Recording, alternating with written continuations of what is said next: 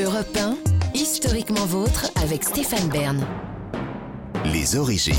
Pour clore cette émission, on remonte aux origines, toujours avec Jean-Luc Lemoyne et Olivier Pouls. Et maintenant avec vous, David Kessel-Lopez, vous allez nous compter le nombre pi.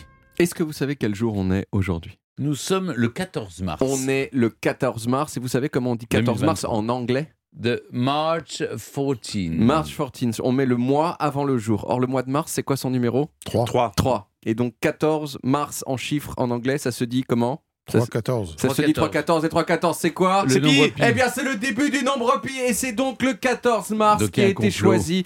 Donc, il y a un complot. C'est donc le 14 mars qui a été choisi il y a de ça- cela 35 ans pour être la journée du nombre pi.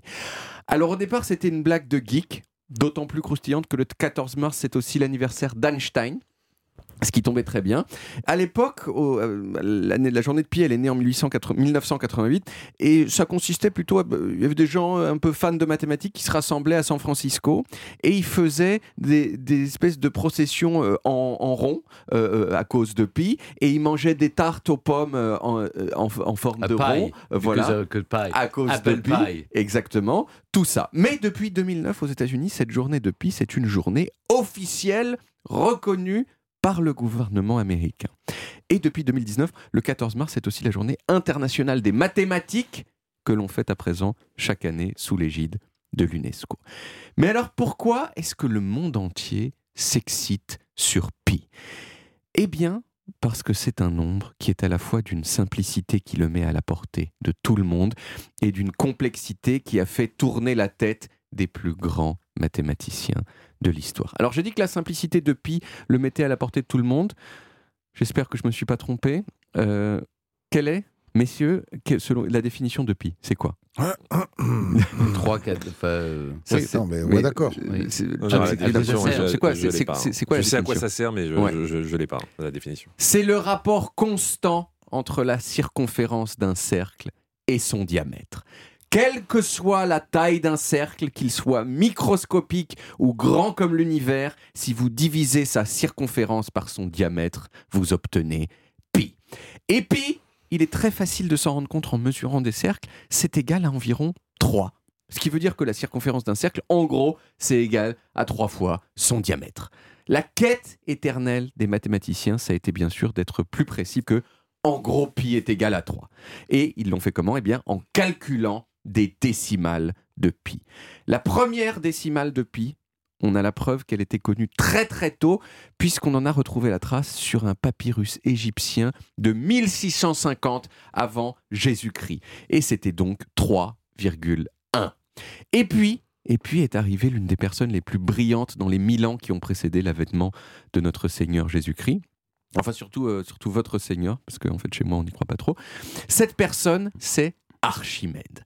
Archimède, il est surtout connu pour avoir découvert le truc de, de la baignoire. Là, Le théorème Oui, voilà, on plonge un corps, je sais pas quoi, là, c'est l'eau qui sort. Plongé. Mais c'est aussi Archimède l'un des amis de Pi les plus industrieux que la Terre ait connu. Archimède, il a eu l'idée de coincer le cercle entre deux polygones, un polygone autour du cercle et un polygone dedans, et de mesurer les polygones.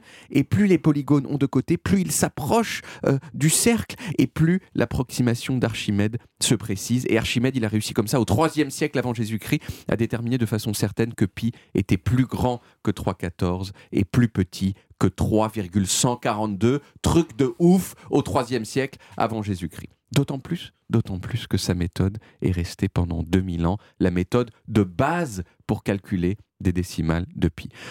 Au XVIe siècle, aux Pays-Bas, il y a un monsieur qui s'appelait Ludolf von Solen qui a passé une bonne partie de sa vie à calculer des décimales de pi exactement de cette façon. Il en a trouvé 35 et après il est mort. Ensuite, il y a eu d'autres méthodes qui ont été inventées que j'avoue que j'ai pas très bien compris, mais c'est grâce à ces nouvelles méthodes que William Shanks, un mathématicien anglais, a pu passer 15 ans de sa vie de son côté à calculer 707 décimales de pi. Et ensuite, comme les autres, il est mort. Sauf que lui, c'est triste parce qu'on s'est rendu compte après sa mort qu'à partir de la 528e Il s'était décimale. Il s'était trompé. Ah, Il s'était Ah, trompé, le loser. nul, le nul. Mais il l'a jamais su parce qu'il est décédé. Entre-temps, au XVIIIe siècle, il y avait un autre mathématicien qui s'appelait William Jones qui a baptisé ce nombre pi. Avant, il s'appelait juste le rapport de la circonférence d'un cercle à son diamètre. Mais tout ça, ça pose quand même une question. Une question qui reste, c'est euh, à quoi ça sert de calculer oui. plein de décimales de pi? Eh bien, figurez-vous qu'en pratique, ça ne sert à rien du tout.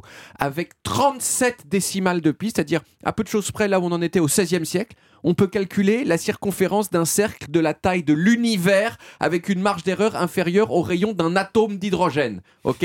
Donc, ça sert à rien. La NASA, elle utilise que 15 décimales de pi dans ses calculs.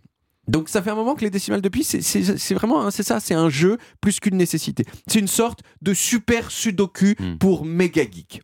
Aujourd'hui, quand même, le nombre de décimales de pi qu'on connaît, il se compte en milliers de milliards. Voilà, juste pour le fun. Il y a aussi un record de la personne qui a Hmm. retenu le plus de décimales de pi. C'est un monsieur indien en 2015 qui en a mémorisé 70 000 et il les a récitées une à une en public pendant 10 heures. 10 heures d'affilée. Je ne sais pas si ça lui a permis. Voilà.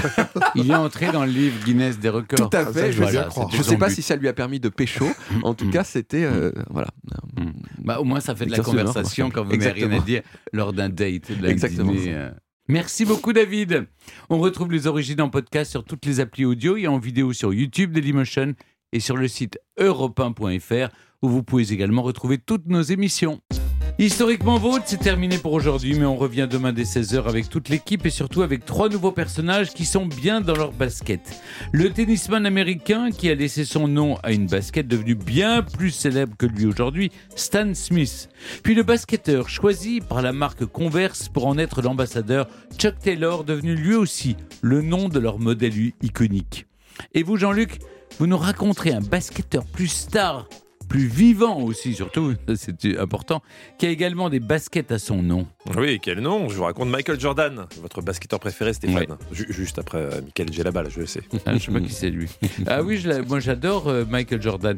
Bonne soirée à tous et à demain, mes amis. Retrouvez Historiquement Vôtre tous les jours de 16h à 18h sur Europe 1 et en podcast sur europe1.fr.